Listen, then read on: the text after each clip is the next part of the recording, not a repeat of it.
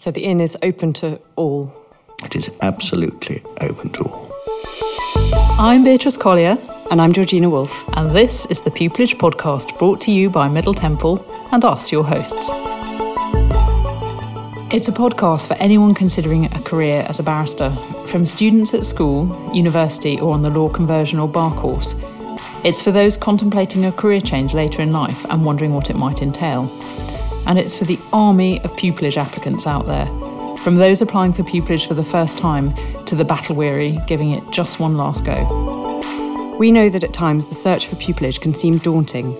So in each episode, we talk to junior barristers, fresh from their own pupillages, members of pupillage committees, senior barristers, QCs, judges, masters of the bench, and lots of other guests, and ask them for their advice what to do, what to avoid, and how to succeed.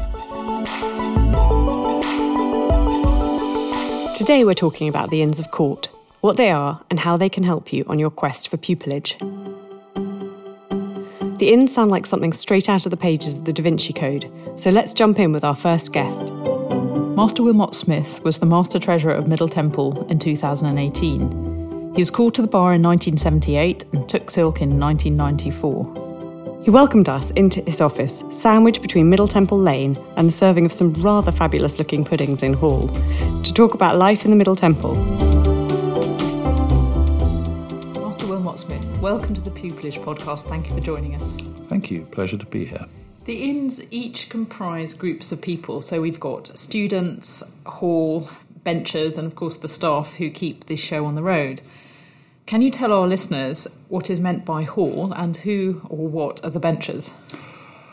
You start with Hall. When you're called to the bar, you're automatically a member of Hall, which sounds a very odd thing, but because you're called in the Hall.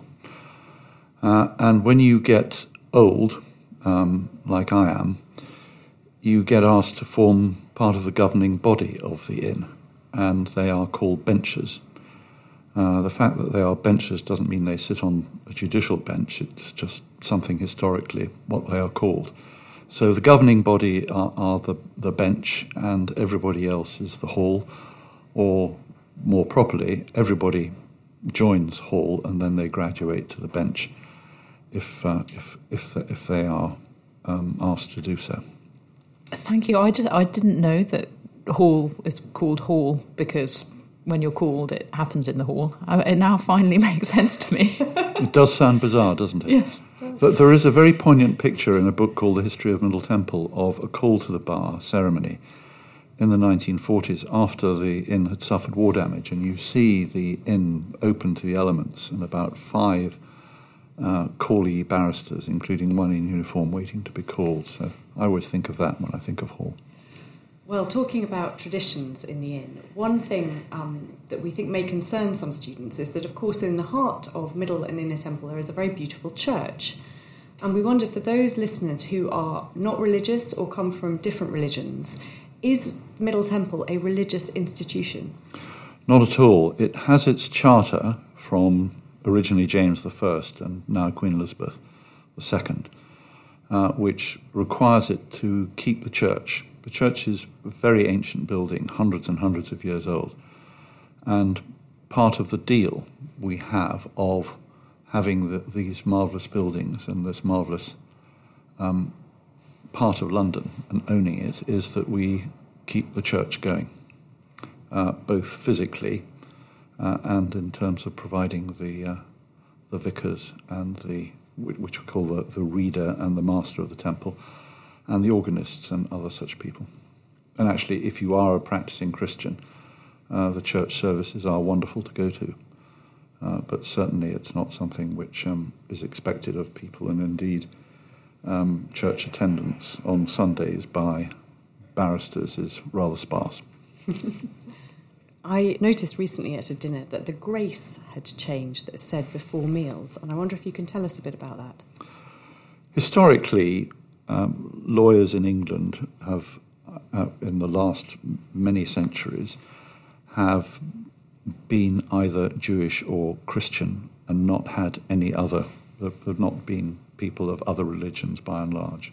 The Middle Temple um, therefore regarded itself historically as a Christian institution. and therefore saying grace before meals as a Christian uh, was a natural thing to do. Uh, what exercised me at the time was that the treasurers of the inn, who were Jewish, were then therefore not eligible to say the grace uh, before the dinner. And dinner being a ritual, the saying of the grace is part of the ritual. And if it is said by the treasurer of the inn, as it should be, then the treasurer of the inn is participating in it. But I sat and watched Jewish treasurers of the inn standing aside while somebody else said it. And it seemed to me that was outrageous and should be changed. Certainly, my experience of the inn has been that it's been very welcoming and supportive of any contribution that I might want to make. And I think that uh, we can assure our listeners that if they join Middle Temple, that's a sort of welcome that they can expect. Well, I hope so. It, it doesn't mean somebody won't have a bad experience at some time, but uh, I sincerely hope so. That the staff um, are very welcoming, um, and I think it begins in the education department and Christa Richmond there, and fans out throughout the inn. Um, so yes, good. I'm, gl- I'm glad of that. Um, uh, because um, that's the intention. If you are a member of this inn, you should be welcome in it. Master Wilmot Smith, how did you choose your inn? I chose this inn for um, a very idiosyncratic reason. I was an undergraduate in America and I read about Middle Temple's close association with the United States, and that was why I joined. Uh, all the other inns are every bit as good as us. Uh, their traditions may be slightly different in some respects, but certainly if you're going to choose an inn, I'd recommend, particularly today, that you look at their websites and just go and visit. Uh, and there may be very strange things which cause you to um, cause you to join, none of which have anything to do with your practice, um, but they're all terrific. Yeah, some of them have some rather impressive alumni, like Mahatma Gandhi, I think, was a member of Inner Temple. He's Inner Temple, that's true, yes. Um, we have some quite good ones, and I think they all have they all have excellent ones, really. Um, small, Gray's Inn is smaller physically; it's slightly further away from the law courts, uh, but it, it is immensely charming. Lincoln's Inn, likewise, scene of several Trollope novels, uh, and Inner and Middle Temple are very close together. You can't really split them uh, objectively, but subjectively, yes. If everybody's a, if anybody's a member of Middle Temple, they will think it is wonderful. But I think if anybody's a member of any other end, they will come in turn think of theirs as likewise. Um, is there anything else about Middle Temple that you would like to convey to our listeners? It's one of the four inns of court. It is, I hope, friendly and welcoming. It is trying uh, to ensure there is proper outreach so people from non traditional backgrounds, as we now say, uh, come to the bar. In other words, not all double barrel sons of middle class people. Wonderful. Same aspiration as this podcast. I recently heard Christa Richmond described as the heart of the inn. We talked to Christa, who you may remember Ubadiri in episode 1 referred to as her critical point of contact at Middle Temple, and heard about some of the things on offer from the education team here in Middle Temple. Christa Richmond, welcome to the Pupillage podcast. Thank you very much for coming to talk to us. Could you tell our listeners who you are and what you do here at the Inn? Well, thank you very much for asking me. Um, I'm essentially the school the headmistress. I'm the director of education, which means that I head the department which looks after all aspects of education, um, admission to the inn, disciplinary matters, all educational activities, all the sort of fringe educational activities, and uh, I'm probably the first point of contact for most people who come to the inn and sort of to try and find out a bit more about it, either myself or a member of my team. Certainly, you're the first person I, I, I think about when I think about Middle Temple. Me too. That's very nice to know. You mentioned educational activities. Could you share with our listeners what the inn can offer them? Right. There are I would say two types of activities.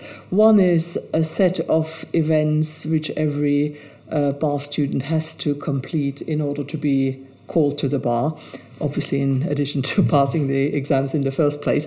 We call them qualifying sessions. Um, older members of the bar will probably refer to them as dinners. Um, and at one stage, people had to eat lots of dinners, and it gives you kind of indigestion just to think about it. Now, um, it's interpreted much more as a social event in the broadest sense, coupled with, a, with an educational activity. So, for example, there may be a dinner. Um, which is preceded by a lecture um, and then goes on into a sort of dance or music night. Or it could be a long lecture followed by a reception, or it could be a residential weekend. In fact, the residential weekends are three qualifying sessions in one go. Um, essentially, the point of them is that you pick up the kind of, shall we say, the bridge between um, the academic and vocational study of the law and uh, the professional community. So it's uh, there are educational contents, obviously there are, um, but the subtext is that you are starting to feel like a member of the professional community, which will affect, uh, well, I suppose, the, the kind of ethos which informs your work later on. So that's the formal stuff. Um, informally, uh, we've got a very active Middle Temple Students Association, and we've got a very active Middle Temple Young Barristers Association, young meaning junior to the profession rather than young in age, because we don't make a distinction there, as you probably know. Um, we support them in putting on their own educational activities, and that might be um, advice on pupillage um, applications. These are these are what you just described, Christa, are events that the Students Association or the Young Barristers Association have initiated. Is that right? But, That's right. But which the Inn is happy to support. Absolutely. So we we try. Um, obviously, we help with advertising and things like that. We help with finding speakers if they need that. We provide the space. So it's uh, it's very much part of our of our work and. Um, I hope this doesn't sound too pompous, but we pride ourselves on um, making it easy for people to to to access those kind of events and to feel comfortable with them, which to my mind is quite an important part of it. Uh, because it can be quite a forbidding place. I'm very much aware of that, and uh, the more often you come, um, the easier it becomes to make it your professional home and to move in it as of right, which I think is a really important aspect in, in sort of entering the profession um, because it will help you with I don't know, talking to more senior people, either in, informally or in pupillage interviews or anything like that. So, yes, it is an important part of it. And, and although the inn is based in London, you also run events, I think, out of London. Yes, we do indeed. Um, four events uh, can be undertaken outside London. One of them tends to be organised by the bar course provider, but three of them are organised by the inn's stroke students there, and of course we help with those as well. Fantastic. Christa Richmond, thank you ever so much for having come to speak to the Pupillage podcast. thank you very much. We heard some more about this topic from Michael Polak. Welcome, Michael, to the Pupillage podcast. Thank you very much for coming in today. Thank you for having me. Could you just explain to our listeners who you are and what you do? Well, I am a uh, barrister called in 2012. I practice from Church Court Chambers, which is just behind Temple Church. I'm uh, vice president of the Middle Temple Young Barristers Association. I've had lots of roles there, from pupillage officer to tenancy officer to um, development officer, um, and I've enjoyed being part of that. And I think uh, MTYBA is something which makes Middle Temple very special.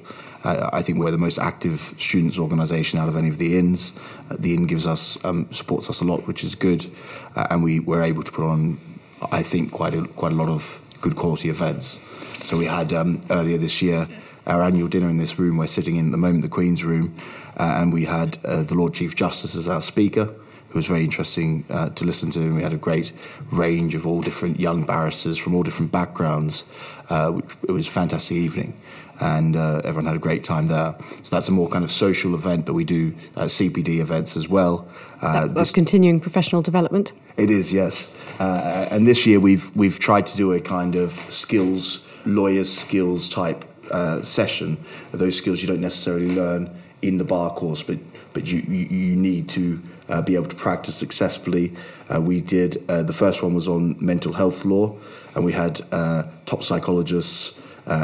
experts in mental health law um, who came in. They were fantastic, actually, and we all learned a lot about that because it's something which isn't isn't necessarily covered, and no one knows anything about it. But then you're kind of thrown in dealing with um, people who have a, a, range of different mental health problems. So that was a great a great event. The, the, the speakers were really good on that.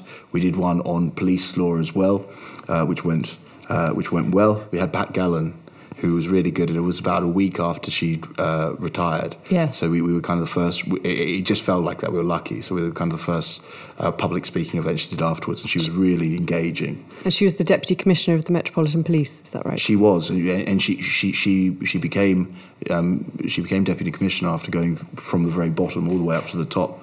Um, and it was very inspiring, actually.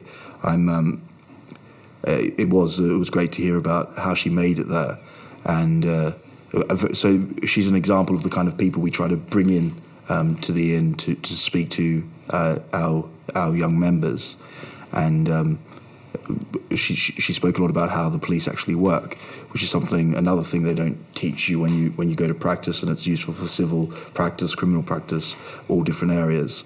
And we finished off that uh, CPD uh, series for this year with one on um, disclosure with Jerry Hayes, uh, who came in and spoke about the Liam Allan case, um, which was very interesting as well.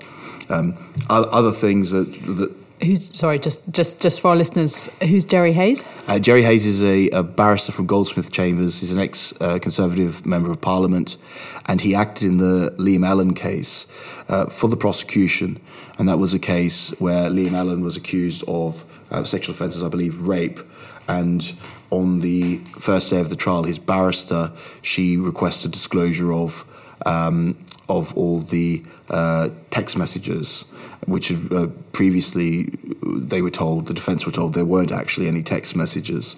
Uh, and uh, Jerry got those text messages over to her, and she, she spent all night reading them and found um, text messages which, sh- which uh, showed a plan um, to, uh, by the complainant in that case, to create trouble for, for Liam Allan in effect. So uh, the case was dropped when those were disclosed, although they were found out.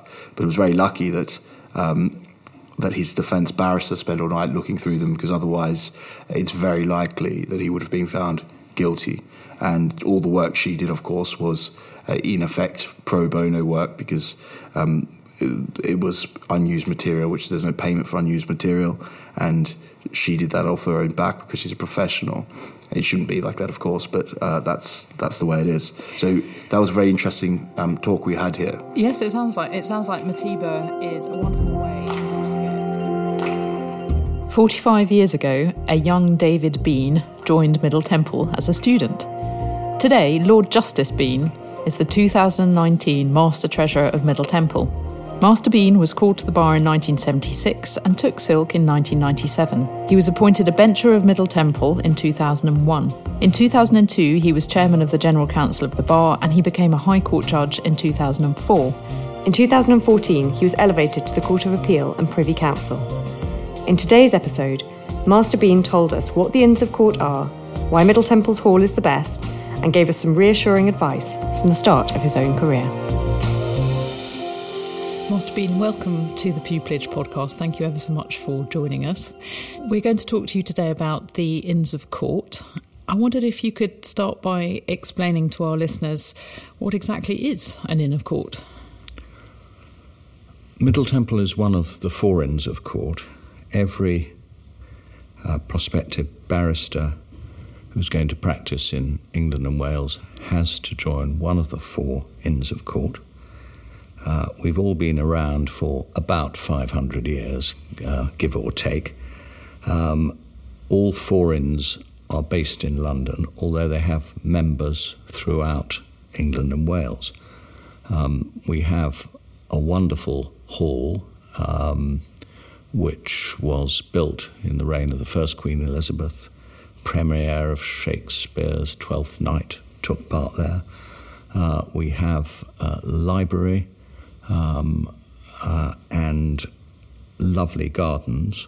And the inn is also the owner of uh, a number of buildings where barristers practice in chambers. So that's, that's the physical setup, but the inn is also a community of judges, practicing barristers, and students. And you you are from the first of January 2019, uh, Treasurer of Middle Temple. Could you explain what what that means? Yes, Treasurer um, is the term for non-executive chair for the year uh, of the inn. Um, we have, of course, uh, a staff led by the under treasurer as chief executive, but the treasurer uh, presides at events in hall, uh, chairs the inn's executive committee, and, and so on, and is the representative face of the inn for, for the rest of the profession and the outside world. We're all equal in our um, uh, relations with one another. So it doesn't matter whether the bencher you're talking to is a Supreme Court justice or, or a member of the junior bar. They're still in formal terms, Master Smith or Master James. In fact, outside meetings, we call one another by our first names, as you would expect. To know that you can call everybody who is a bencher Master so and so, male or female, is, is rather wonderfully egalitarian. Well, I hope so the fact that the inn organises social occasions, which may be um, uh, dinners where um, uh, benchers and members of hall and students uh, mix, or uh, the residential weekends for advocacy training at Cumberland Lodge or in York. Um, these are all opportunities for young members of the inn and students to find that judges are reasonably human, most of them. if you talk to them, you find that they're quite decent people. Yes. One thing that students may not realise is that the sort of events run by the inn are enormously varied. They range from I mean, everything from yoga sessions to very formal dinners and black tie dinners. Um, some of the ones uh, Beatrice and I recently went to a fashion show in Middle Temple Hall. Um, today, I missed that. I'm afraid it was great fun. today I'm off to Cumberland Lodge to do a weekend of advocacy teaching, and there are, there's a huge array of, of things on offer for students. That, that's right, and um, it, it's a wonderful opportunity for them. I mean, you, you mentioned the Cumberland Lodge advocacy training uh, weekend. I, I think uh, many students learn more in a weekend of quite intensive um, uh, advocacy training than they would uh, earn in weeks and weeks uh, that they would learn in weeks and weeks of lectures. Yes, I, I definitely found that when I did a weekend at Cumberland Lodge. And I remember too, the feedback on the bar course that I experienced tended to be very polite, whereas at Cumberland Lodge I was given much more constructive feedback that was actually very much more useful to me in improving as an advocate. But There are a huge number of valuable resources for students throughout their careers at the bar, but also in particular when they're trying to get pupillage and when they're learning to be advocates. Yes. I think that to come back to something that you said a minute ago, Master Bean, I, I think it's important for students to find something that they like the sound of, whether that be mindfulness or wine tasting or advocacy or whatever it is, and and come along because I think it's only at that stage that you realise that the the other members of of the inn who are there, whether they be judges, silks or junior barristers or other students are indeed all really friendly and supportive. And people who've chosen to attend these events understand that they're likely to involve students and that part of the point of an inn is to assist others in the profession wherever wherever they are, if they're uh, aspirational barristers or uh, wanting to take silk or whatever it might be. I think, although the inn has these wonderful buildings which I've described, and I'm very proud to be part of that heritage. Actually, the most important thing we do is the uh, recruitment and training um, of new members of the profession. Um, to give them financial assistance uh, uh, where they need it and they're sufficiently talented, and to try to help them choose what area of the bar um, is going to be best for them and to do what we can to uh, help them be ready for pupillage interviews and so forth. We can't place people in chambers as um, uh, judges and benchers might have done half a century ago, nor should we, but uh, we can help in, in many ways. I also think it's very important for students to be able to get to meet and learn about barristers in different areas of practice. Some, some students think when they start studying law that they uh, liked, say, contract law, so they think, I want to be a commercial barrister, or they like criminal law and they, they want to be a criminal barrister. And actually, they might find out by talking to or spending a day or two with a commercial barrister or a criminal barrister that it's not the right thing for them at all. I think one of the, the, the challenges that our listeners face as they are uh, looking for pupillage is that, as you say, it's so hard to actually understand what your life might be like in different areas of the bar, and it could be so so different whether you're a criminal practitioner, family practitioner, commercial, chancery, whatever it might be, and so access to those who are already practicing who can give you that information is is critical. And I suppose what we're saying is that the inn is a really really important resource for people to manage to achieve that access. Uh, it is, and we do it in various ways. Um, one scheme we have, which I, I, took part in setting up about eight years ago, um, is the Access to the Bar Awards scheme. Um, people, uh, while they are students at university, uh, apply with a recommendation from their law uh, tutor or supervisor. Um, and uh, those who are successful in interview get uh, placements, usually in the summer, um, of a week in chambers uh, with a, a, member of the inn and a week marshalling for a judge. Um, that's sort of work experience with a judge.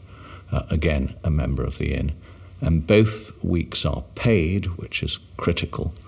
Um, and the scheme is only open really to people who don't have established contacts. It's it's not something designed for the sons or daughters of High Court judges, um, uh, and we go to great lengths to make sure that there's a proper spread of all the um, or very many of the universities uh, across England and Wales. And uh, I've taken great pleasure in observing that some people who were s- successful in getting awards uh, in the early years of the scheme went on to get pupillage and, and uh, tenancies in chambers and so on. It's a really brilliant scheme, and actually, if our listeners are interested in it, we speak to Uba Deary in an earlier episode about her experience with the access to the bar scheme, and she said it genuinely changed her life. It's wonderful. One other thing, just before we leave the social side of Middle Temple, that I particularly enjoy is that very often we're encouraged to apply the rule of three before we leave an event. And the rule of three is that you have to try to speak to three people that you have never met before. And it's a really great way to, it gives you the confidence to go over to a group of people that you've never met and introduce yourself. But it also means that people who you've never met will come and introduce themselves to you. So it makes the, the whole event much less intimidating. That's right. And it, the rule applies to everyone, including benchers including the Treasurer. And I shall uh, take care to apply it to myself next year. Certainly, I think my experience of the inn is, uh, if we're referring to the community as opposed to the, the physical um, buildings, is that it, it tries really hard to reflect its membership and the governing body of the inn, in my experience, has always been really open to suggestions that its members may make about activities and initiatives. And I, think that's an important point to emphasise. So if, if people want to join and contribute, then my experience has been that they, they will be very welcome. Uh, I'm glad it, it's your uh, experience. It certainly has been mine. Uh, and the the committee work of the inn and the advocacy training and the moot judging and the interaction with students, um, uh, all, all this is done very much by barrister members of Hall as well as by benchers. And uh, um, uh, uh if somebody is uh, to get good advocacy training, they should get it from somebody who's still in active practice. If somebody wants to find out about um, current developments in the profession or what is life really like in chambers, they're much better coming to somebody like you, Beatrice, or you, Georgina, rather than somebody like me who left the bar for the bench 14 years ago. We are in a room with three Middle Templars. There are, of course, Lincoln's Inn, Gray's Inn, and Inner Temple. And I tend to say to students that actually you can't go wrong whichever inn you choose. They all have different things to offer and they're all wonderful and welcoming places. Do you have any advice for students when thinking about how to choose an inn? Oh, I suppose I should declare a massive conflict of interest. of course, I'm biased. Um, uh, I think the figures show that Middle Temple is extremely popular as an inn to join. Um, uh, anecdotally, I'm often told by students and young barristers that Middle Temple has a reputation as a friendly inn. Um, we have led the way in, for example, um, giving an interview to everyone who applies for a scholarship award and not pre selecting people on paper. Uh, our education department work fantastically hard, but they are very much appreciated, I think, by students. Um, sometimes uh, we think we're almost too popular. Um, uh, not everybody who joins our inn or any inn, uh, of course, is guaranteed a pupillage and a tenancy. Um, uh, that remains terribly competitive and a very difficult stage of people's careers. Uh, but we do what we can, and uh, so naturally, I think uh, um, uh, we are. Uh, a great inn to join. I, I would, wouldn't I? I? I don't think there can be any serious doubt that of the four um, great halls of the four inns, Middle Temple Hall is the finest by a very long way. Finally, Master Bean, I wondered if you had any advice for our listeners in terms of um, what you wish you'd known when you were starting out. I don't think it's anything in related. I, I went to uh, chambers for pupillage, which really didn't suit me. As as it turned out, um, they did quite high flown commercial work. Um, uh, and that was not really what I was interested in doing. They also took far too many pupils.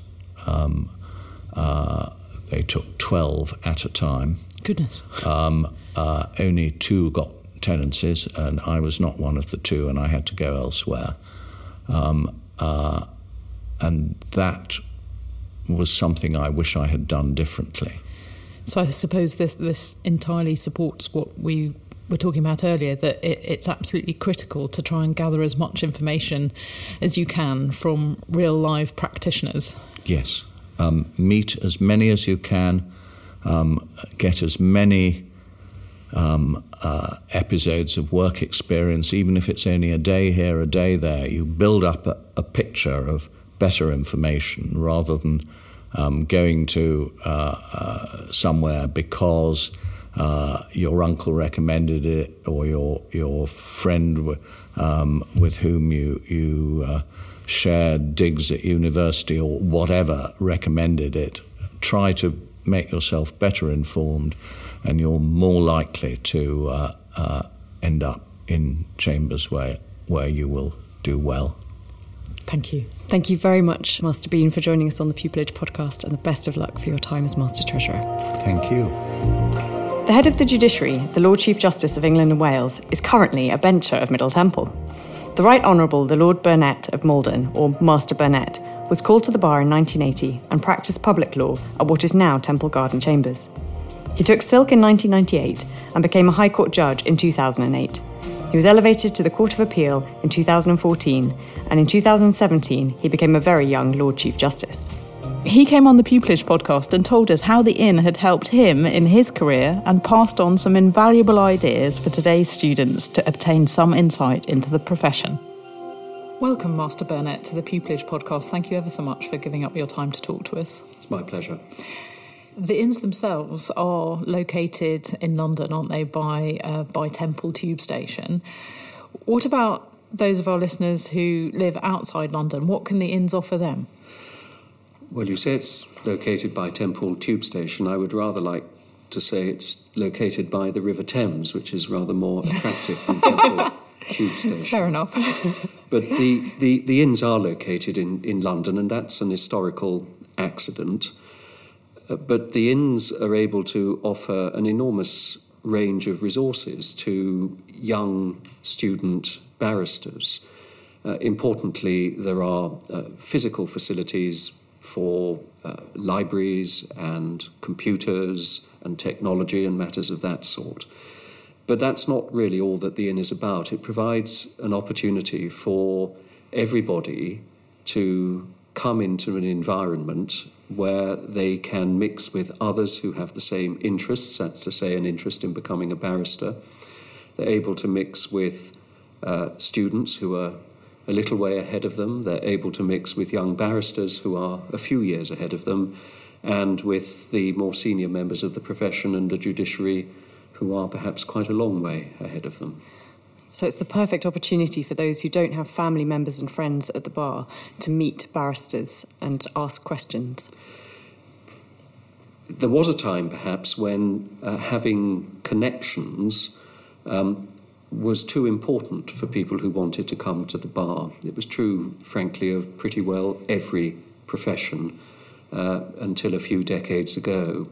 And that simply doesn't matter anymore. And one of the joys of the Inns of Court and Middle Temple in particular, and it was true when I started, is that as a young student you can come in and you are, in truth, on a level of absolute equality with everybody else who you encounter, whether that's a student or a barrister or a judge. I think for some of our listeners, although of course it's it's lovely to hear that, it still is difficult not to feel intimidated. Have you any advice for people who are just taking their first steps into joining the inn and getting involved with the inn's activities? I, am sorry to hear that some people would feel intimidated by uh, joining an inn, not this inn in particular, but any of the three inns. I suppose the reality is that for almost everybody, the physical environment of the inn is different from what they're used to. Um, the inn includes some wonderful historic buildings. Uh, it has quite a few buildings which are not very historic, the result of uh, wartime bomb damage. And inevitably, given it's uh, an organisation that has existed for so many hundred years, it has dotted around its buildings reminders of its long history.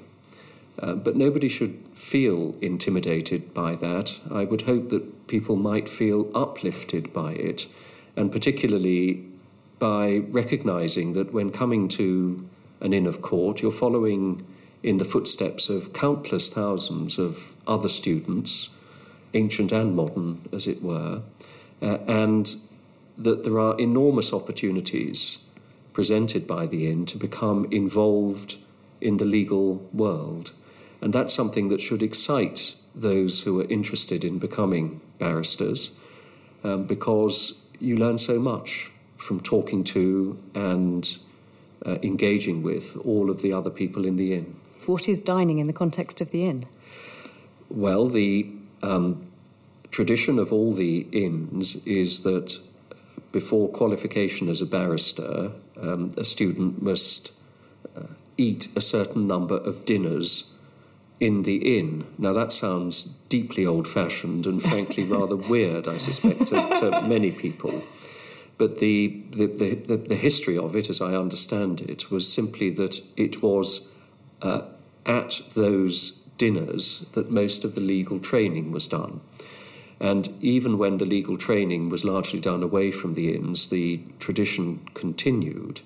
But what's happened now um, and I think it's a very, a, a very um, welcome development, is that uh, a lot of the dinners have associated with them um, educational opportunities, so lectures in particular of one sort or another.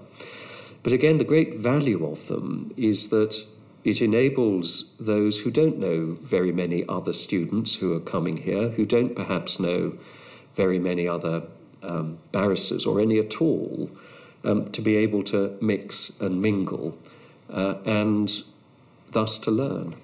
I think one of the challenges for our listeners who are looking for pupillage is that it, it, can be terribly difficult to find out what it what it might actually be like to be, for example, a criminal practitioner, how that might differ from specialising in wills and probate and so on and so forth. So from what you're describing, it seems that joining in activities at the inn is just a fantastic opportunity to try and ask those questions of people who can tell you the answers. Yes, I think it's really very important that anyone who's thinking of a career at the bar, and I, I suspect it's true of any career, to be quite honest, is that before settling on a particular course, um, he or she's taken quite a lot of time and trouble to find out what really happens. Now, obviously, um, most who come to the inns are law graduates. Um, those who are not law graduates will have done the uh, graduate conversion course. And so most will have a fairly good idea of which areas of law excite their interest more than other areas of law. So that's a good starting point. But everybody, I think, should try to get practical experience of different areas of legal practice. Now, there are lots of ways in which you can do that. As a, as a student, as an undergraduate, uh, I would encourage anyone interested in coming to the bar to go and spend some time in courts and in courts of different sorts. I mean, looking back to my time, um, Lord Denning was Master of the Rolls in his last two or three years when I was a student. And I used to go and sit at the back of his court quite often, really in part to see a legal giant wow. at work, but also to see the constant stream of different type of, types of cases that um, went through his court. I went and sat in the back of um, civil cases in London and elsewhere, and that's something that anybody can do.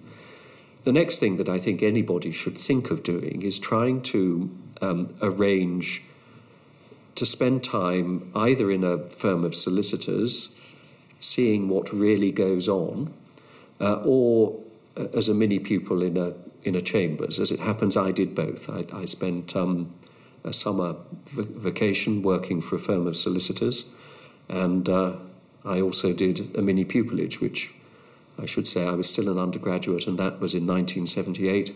And that was a fairly rare thing to do in those days. It was a, it was a, it was a fairly um, novel thing to do. But again, it shows you what you, what you think you might enjoy and what you think you mightn't. And also, and here the inn can help, I think it extremely valuable to spend a few days with a judge, if that can be arranged, because you see how things work from a different perspective. Your career took you from practice in chambers, in fact, only minutes' walk from where we're sitting now, to becoming the Lord Chief Justice of England and Wales. What advice do you have for our listeners that you perhaps wish that you had known when you were starting out?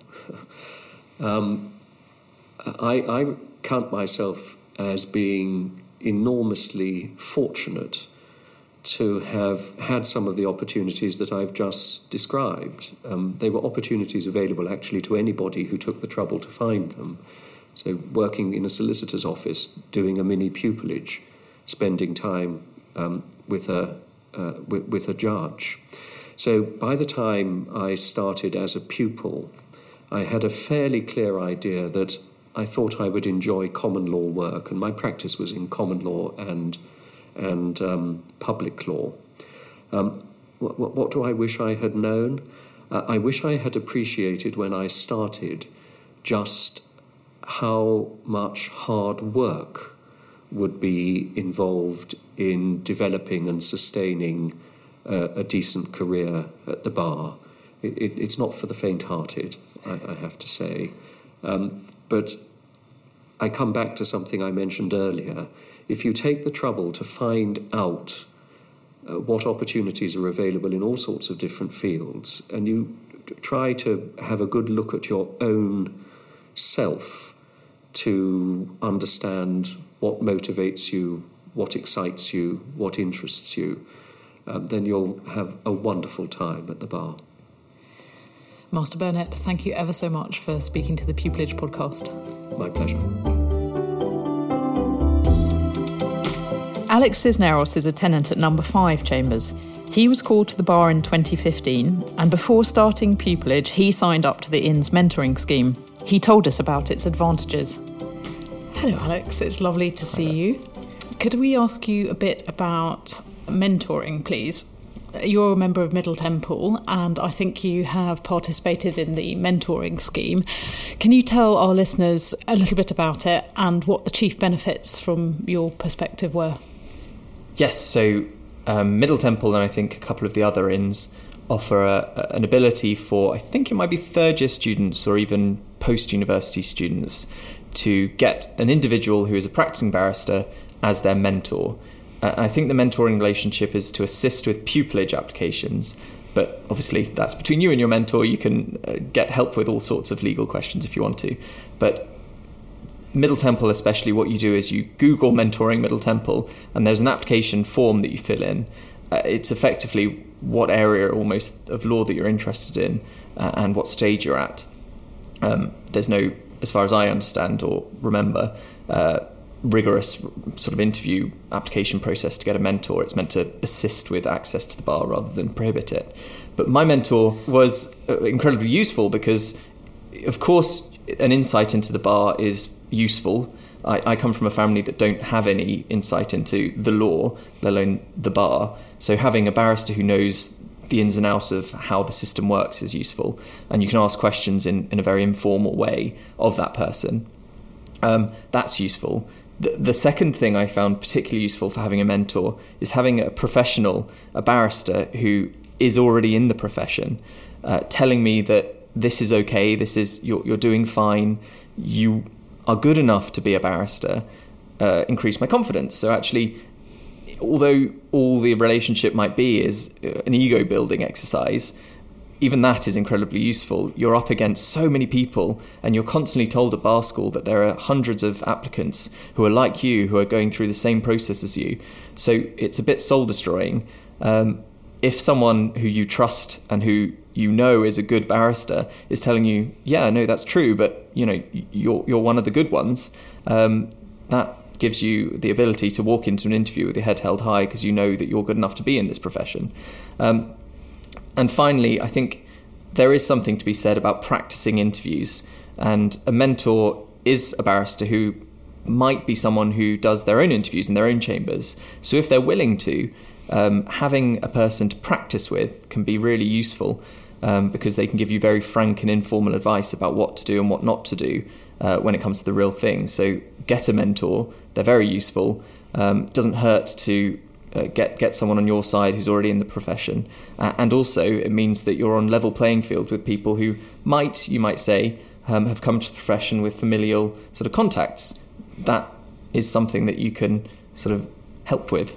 I think I think it, it's right, isn't it, that your mentor can offer a safe environment in which to explore some of the things that you'll need to explore on the way to becoming a barrister. So you can perhaps ask him or her to look at your CV, to identify gaps, to help you understand your own strengths and weaknesses in a way that you're not going to if it doesn't matter if your weaknesses are revealed because the whole point is they're there to help you remedy that or to do even better with your application. Absolutely and I, I think what you're saying about a safe space to do that in that that's incredibly important.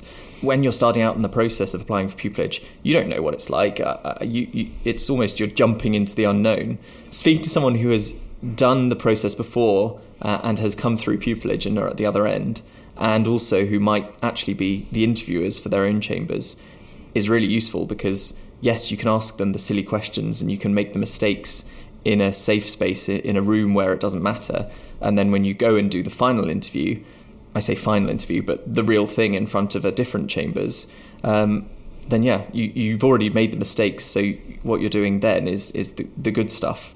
Um, so yes, make the mistakes with your mentor. Don't make them with the interview panel.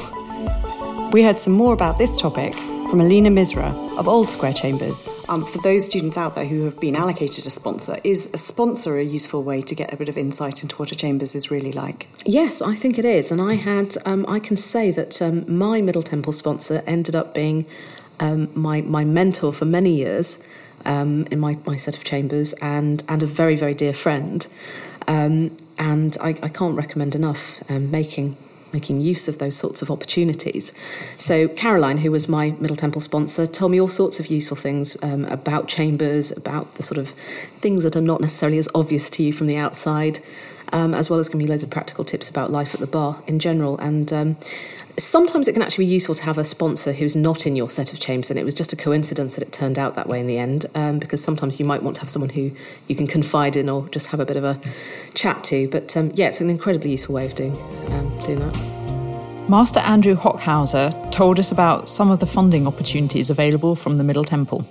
We have lots of listeners who will be very interested to hear about the scholarships that are offered by the Inns, and the Inns have extremely generous scholarship programme. I wonder if you could tell our listeners a bit about it. We have a strict policy that has now been adopted by some of the other Inns of interviewing every candidate that applies for a scholarship because being a barrister is above all about advocacy and therefore we wish to see the candidate in action.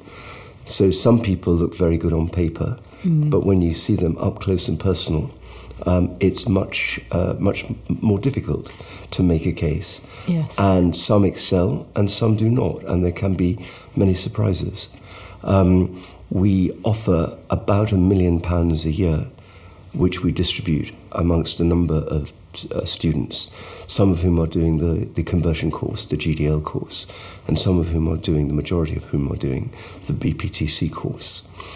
Um, all are subject to the same objective criteria, and once they have satisfied that, they are means tested as to the amount of money that we award. So the amount that you will get is according to your need. A policy that is not always adopted by every inn. Do you have any advice for people preparing for scholarship interviews? There are certain questions which one should obviously prepare for. Um, firstly, if you are going to put something down on your CV, do not make up something. Um, if you say you have a fascinating interest in cinema, you will be asked questions such as What was the last film that you saw? And did you think it was a good piece or a bad piece? Um, if you haven't got answers to those questions, it rather calls into question the accuracy of your statement that you have a lifelong passion for cinema. So if you're going to put down a hobby, make sure you can back it up. Similarly, if you express an interest in a particular area of law, don't be indiscriminate about it. Um, you will be asked a question of what has been the most interesting development in that area of law, or what important decision have you read within the last six months that you think has made a major difference to this area of your so called interest? If you cannot answer that question, it looks bad. So, if you're going to profess an expertise, make sure that you've got the means to back it up. So, that's one question that, that uh, is often put to people um, when, when interrogating them about their CVs.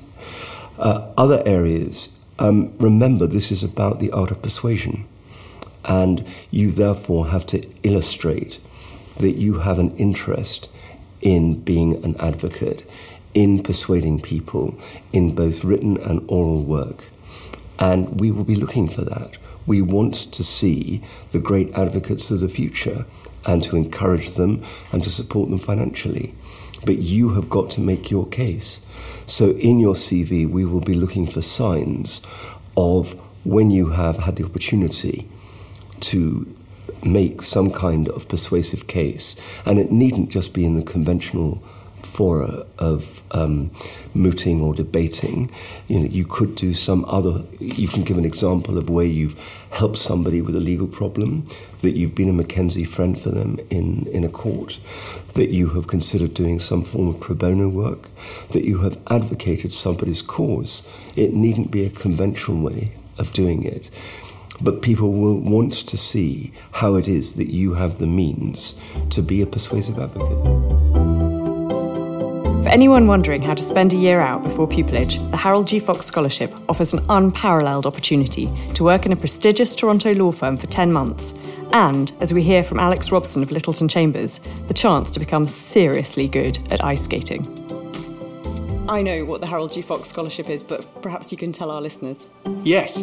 Um, it starts with the man himself, Harold G. Fox, who, legend has it, was um, a successful lawyer in Canada um, who uh, one day had a client in his office who had a great idea and wanted it patented but couldn't afford to pay his fees. And uh, Harold G. Fox agreed to essentially take a commission on the patent that this individual was um, looking to secure. And the product was the zipper, the zip that you have in your jackets and your um, trousers. And uh, Harold G. Fox, the result, became tremendously wealthy. And one of the ways in which he uh, spent his money was to uh, give some to uh, enable um, a transfer of two people from England to Canada and two from Canada every year to law students. And Georgina and I were lucky enough to be the two that went from London to Toronto um, for six months. Um, and during that time, we spent six months working in a law firm, in a litigation firm, learning how the practice of law works in uh, Ontario uh, as a solicitor, and because they have a fused profession, also learning how it works as a barrister. And in Alex's case, learning how to get extremely good at ice skating along the way. That is true. One of the advantages of uh, freezing cold Toronto is ice skating. What happened to you on ice skates then? Um, I wasn't quite as graceful as Alex, I think it's fair to say, or as fast. and I was no good at all by the end, but I was much better than I was when I started off. it, it, it was a fantastic experience. We were both out there for six months. The scholarship is actually now extended to 10 months, um, and applications take place early in each um, calendar year. I was, and I was going to say, I, am not quite sure when it was in your trajectory that you went to Canada. Was it after degree and before bar school, or it was? It was in that awkward gap, which some people hope they won't have, when you've applied for pupillage and failed, and um, and therefore have a year to fill. And so it was my year was after the BVC, as it then was BPTC, as it is now, and before starting pupillage. So it was a brilliant um, way to spend uh, nine months between BPTC and starting pupillage. The other thing we should say about the Fox Scholarship is that although it's administered by Middle Temple, it is open to students of all inns.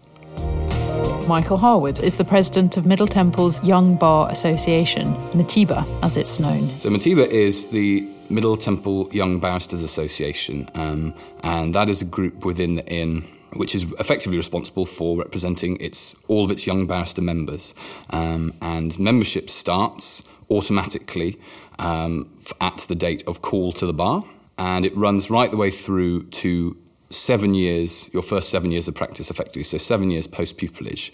Um, so, with that in mind, our membership, broadly speaking, falls into three main groups. The first are those who have been called and have yet to start and are looking for pupillage.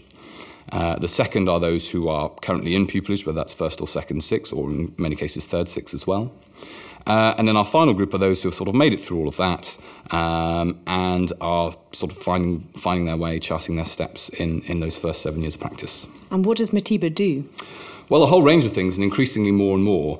Um, so we put on quite a lot of events throughout the year to support those three main groups.